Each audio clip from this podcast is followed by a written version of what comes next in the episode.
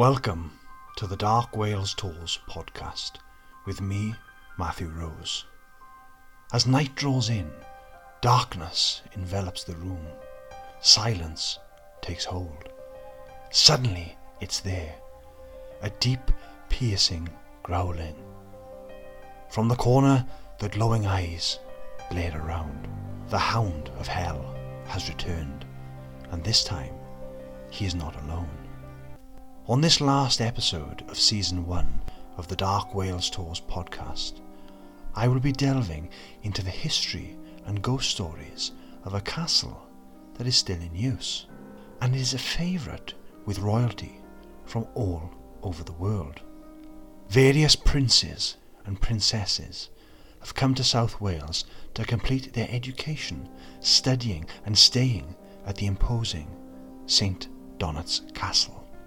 Described as the oldest continuously inhabited castle in Wales, St Donat's Castle has passed through various hands since the first stones were laid in the 12th century and is now owned by the Atlantic College, which is part of the United World Colleges.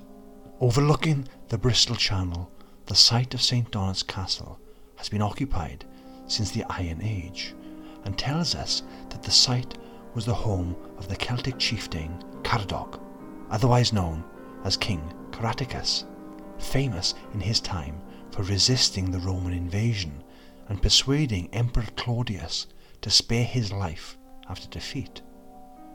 Today he is more well known as the subject of the comedy song The Court of King Caratacus.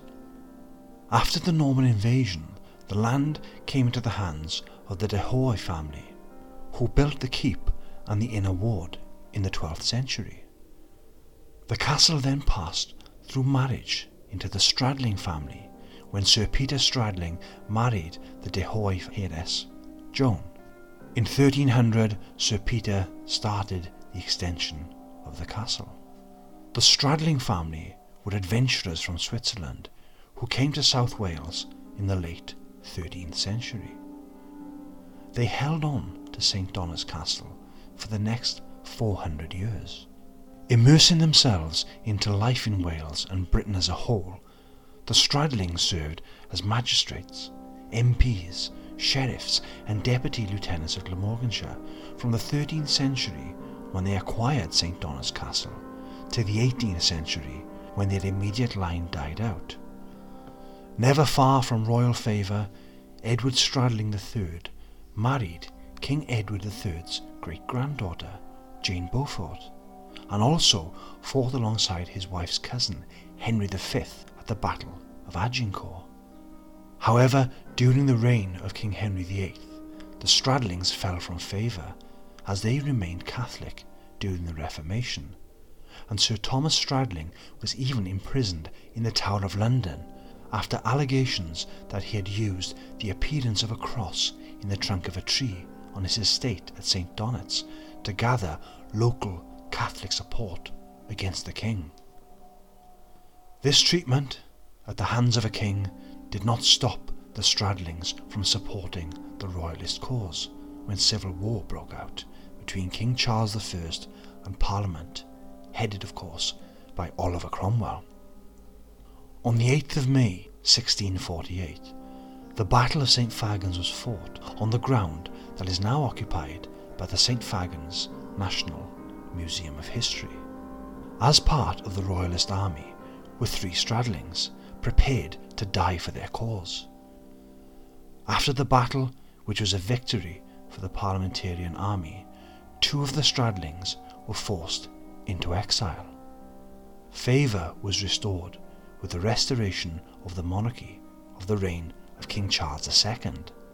The Stradlings continued to occupy St Donat's Castle and serve the community as MPs.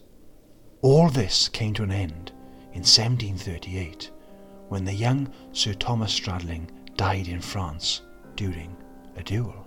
Sir Thomas and a university friend, Sir John Tyrwhitt, had decided to do a grand tour of Europe. This was very common for young aristocratic men. It was a form of gap year where they would travel around the great cities of Europe before settling down to the responsibilities of their estates and families. Before they left, they made a pact which would bring the Stradling hold on St. Donat's Castle to an end. The pact stated that if one of them died on the tour, then the other would inherit everything.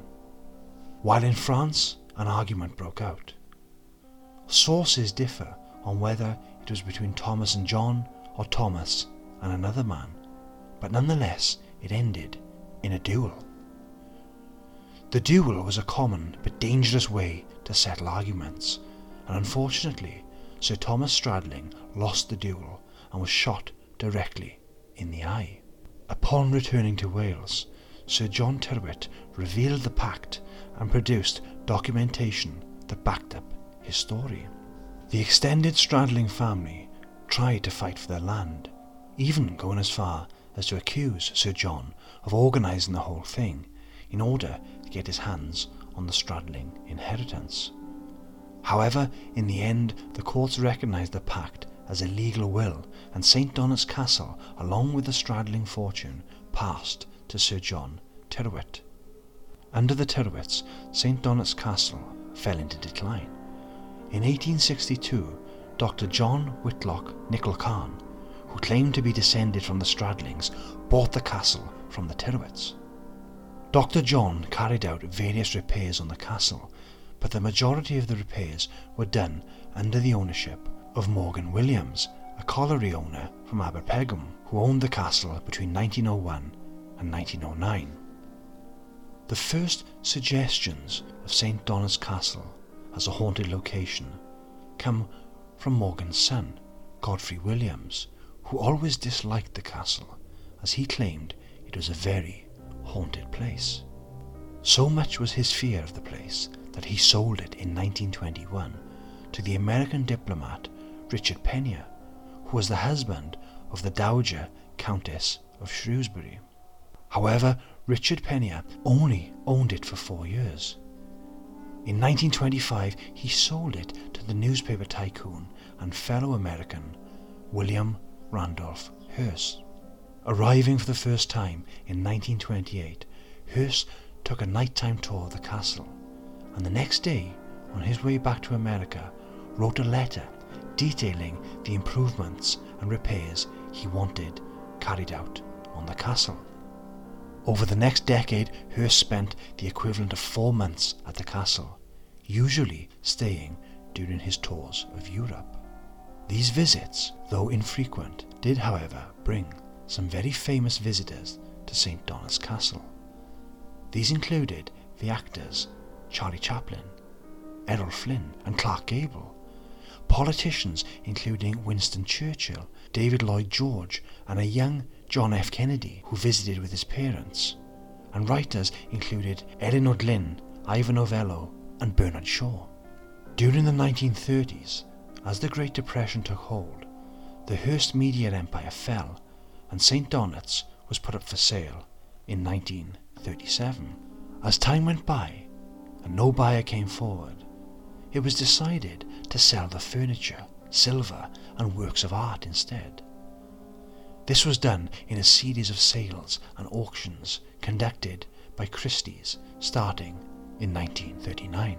The castle was requisitioned by the government during World War II and it was used by British and American troops. William Randolph Hearst did not return to the castle after the war, but he did let his friends use it when they were in the area. This included the comedian Bob Hope, who stayed in St. Donat's Castle in May 1951 during his visit to the seaside town of Porthcawl for a golf tournament. Bob Hope was probably one of the last of Hearst's friends to stay, as Hearst died in August 1951. The castle then remained on the market for a further nine years. In 1960, it was finally purchased by Antonin Besse II. He was the patron and vice president of the United World Colleges and almost immediately donated St. Donat's Castle to the founding council of the Atlantic College. the Atlantic College was founded by Kurt Hahn, the founder of Gordonstoun, and Air Marshal Sir Lawrence Darvall, the commandant of the NATO Defence College. The two men conceived the idea of a college for 16 to 19 year olds drawn from a wide range of nationalities and backgrounds with the aim of fostering international understanding and cooperation. St Donat's Castle opened its doors to the first students in 1962. However, even though the college is always looking to the future, it seems the castle's history will not go quietly. Over the years, people have reported seeing and hearing some very strange things. These include hearing wailing ghosts of stormy nights, seeing ghostly animals roaming the halls, and even seeing the vision of a hideous hag in the library. The ghostly experiences of St. Donat's Castle have been reported for centuries. Even before Godfrey Williams claimed the castle was haunted in the early 1900s, there have been stories of ghostly occurrences reaching back to the early days of the castle. One ghostly figure that has been witnessed is that of a lady. A lady that, even though her identity is known, has been seen as a death omen, as her appearance always seemed to coincide with the death. This ghost is said to be that of Lady Anne Stradling, whose husband, it is said, died on crusade. She was said to always return to the castle when a member of the Stradling family was soon to die. Lady Anne was not the only death omen that was spoken of as being seen and heard around St. Donat's Castle. Much like a Caerphilly Castle, St. Donat's seems to be the home of a Gwrach Rhibyn, whose wailing was said to warn of imminent death. Or, like mentioned in previous episodes, the Gwrach Rhibyn might even be the cause of death itself. Another story from St. Donat's Castle that ties in with a previous episode comes from the mid 18th century. During this time, St. Donat's Castle was the home of a miser who hoarded his wealth and never shared it with his fellow man. The whole community knew of his wealth, but never saw him spend any more than he absolutely had to. After he died, his housekeeper, a usually jolly, outgoing, middle aged woman, started to lose weight rapidly and began to withdraw into herself. When friends eventually inquired as to what was wrong, the housekeeper revealed that ever since the miser had died, she had been visited by his ghost, who tormented her night and day, calling out for her to help him. Concerned that the ghost of the miser might cause their friend even more harm, the group of friends decided to consult a priest. The priest visited the housekeeper and concluded that an exorcism would be enough to drive the spirit of the miser away. That night, the priest, the housekeeper, and her friends gathered in St. Donat's Castle to try and exorcise the miser. During the exorcism, the housekeeper suddenly screamed and pointed to the corner of the room. He is here, she cried. The group turned to look, but they could see nothing. The housekeeper then asked what the miser wanted. No one in the group could hear the answer, but the housekeeper got up and ran to the chimney, removing a loose brick. She revealed a hidden bag full of coins, money that the miser had hidden away. Before anyone could ask questions, the housekeeper ran from the castle and headed towards St. Donat's Bay. When she got to the edge of the sea, she threw the bag of coins into the sea as far as she could. Upon returning to the castle, the ghost appeared toward the group and said that now the hidden coins had been washed away, he could now rest in peace. The ghost then vanished, never to be seen again. Whether this story is true or not is open to debate. However, it does demonstrate the tradition and legend of the hauntings at St. Donat's Castle. Not all of the ghosts of St. Donat's, however, can be appeased so easily. During the time that Dr. Carne lived at St. Donat's, he and his family experienced several paranormal phenomena. The first sign that something was not quite right about St. Donat's was the family piano would spontaneously spring into life. Now, unlike the piano music heard at the Prince of Wales in Kenfig, which was an atmospheric echo, the piano music at St. Donat's came from an actual piano that was seen to be playing by itself. One night, Dr. Carne was locking up the house and was about to climb the stairs when he heard a deep growl coming from a dark corner of the hallway. As he moved closer to investigate, he was suddenly confronted with a pair of glowing amber eyes appearing out of the darkness. This was quickly followed by the sound of scratching on the window. Dr. Carne made his way towards the window and peered out to see what was making the noise. To his horror, he saw the outline of a hag dressed in rags and accompanied by a large black dog. He knew at once it was the Hag of the Mist with the Cŵn Annwn, the Hound of Hell. This was not the first time the Hag and the Hound had been seen around St. Donat's Castle. Local legend says that on the night that Sir Thomas Stradling was killed in the duel, the servants of the castle saw the hag with a large black dog of hell walking out of the mist and towards the castle gates. This was how they learned of their master's untimely death. Dr. Carne's last experience could also be linked to Thomas Stradling's death. Dr. Carne and his wife were asleep when suddenly a bright light illuminated the room. The light then turned into a giant red eye that glared at the frightened couple before vanishing, leaving the room in complete darkness.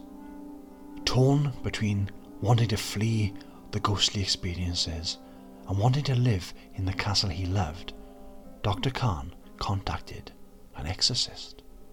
When the exorcist arrived, he went into the bedroom and began to pray. The giant red eye appeared, and the castle grew cold. There was an almighty wind that swept through the castle, and Dr. Carne saw the hag float down the stairs and out the front door. The exorcist came back down and said that the spirits were tied to the previous family and that he wasn't sure if he had managed to exorcise them. It doesn't seem that he had been successful. Even after the Atlantic College opened, students have reported seeing ghostly figures and hearing footsteps echoing all around them when there is nobody anywhere in the vicinity. One such experience occurred in 1996. A student was studying in the castle late into the night, and it wasn't until the early hours of the morning that he finally left. On his way out, he saw a figure of a man blocking the exit of the castle. Thinking it was a teacher, and knowing he was way past curfew, he hid behind a wall. When he peered back, the figure had simply vanished. As he made his way past the spot where he had seen the figure, he heard the definitive sound of footsteps behind him. As he turned around, he saw nothing that could be making this sound, but the footsteps followed him all the way out of the castle. Could it be that the ghost of Sir Thomas Stradling still roams the halls and courtyards of St. Donat's Castle, replaying happier times when he filled the rooms with sounds of laughter and music before his friend took everything from him. St. Donat's Castle has seen many people walk its halls, and whether it be as a defensive keep, a grand castle, or a college campus, it seems St. Donat's still retains the spirits of its former inhabitants.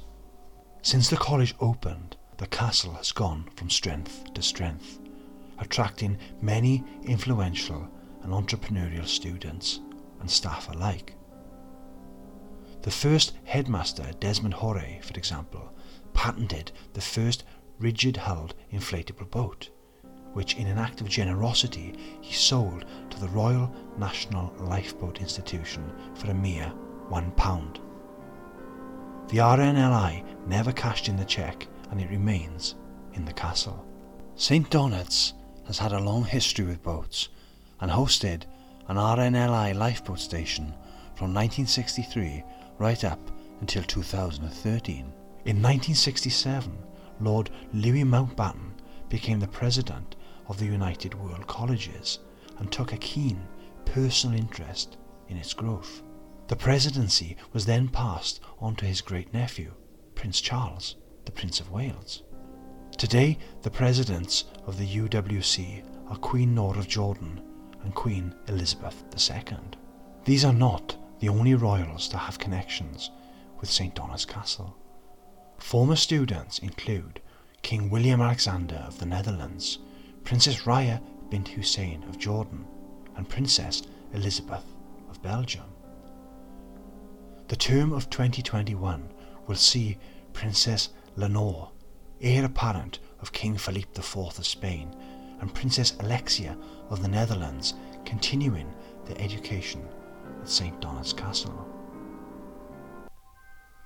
Throughout this podcast, we have seen that Wales is a land of mystery and magic, traditions and superstitions that still survive to this very day. It is a land full of castles and ghosts in equal measure. From the tragic spirits that roam the roads and pathways to the spirits of monks that still appear at Gladstone Villa. Many ladies of Welsh history still appear at their former homes and places of work, from Princess Nest of Carew Castle to Nurse Eileen Rees of the Cardiff Royal Infirmary. The night air fills with the cries of the ghostly ape at Carew Castle and the wailing of the Cyhyraeth calling for the soon-to-be deceased. It is a land where witches and fairies roam and make mischief, and the devil builds bridges and homes, wanting your soul in exchange. And thanks to St. David, the patron saint of Wales, Canwyll Corff appear to warn people of imminent death? Or do they, in fact, cause the death by luring you off cliff tops? Wales has many more stories and legends to be revealed, so keep a lookout for season 2 of the Dark Wales Tours podcast, due to premiere in early August 2021. Thank you so very much for joining me for this and every other episode of season 1 of the Dark Wales Tours podcast. Your support and loyalty are greatly appreciated, and we look forward to bringing you more myths, legends, history, and ghosts of this magical and mystical country. So, if you have your own story you wish to share with us, then please email us at darkwales at hotmail.com. Please like and share this episode and don't forget to listen to the previous episodes of Season 1. Also, please follow us on Instagram, Facebook, and Twitter for news on Season 2, and also updates on our ghost tours around various locations throughout Wales. Until next season, diolch yn fawr, thank you very much. The Dark Wales Tours podcast is produced and delivered by Matthew Rose and Luke Alcock owners of Dark Wales Tours.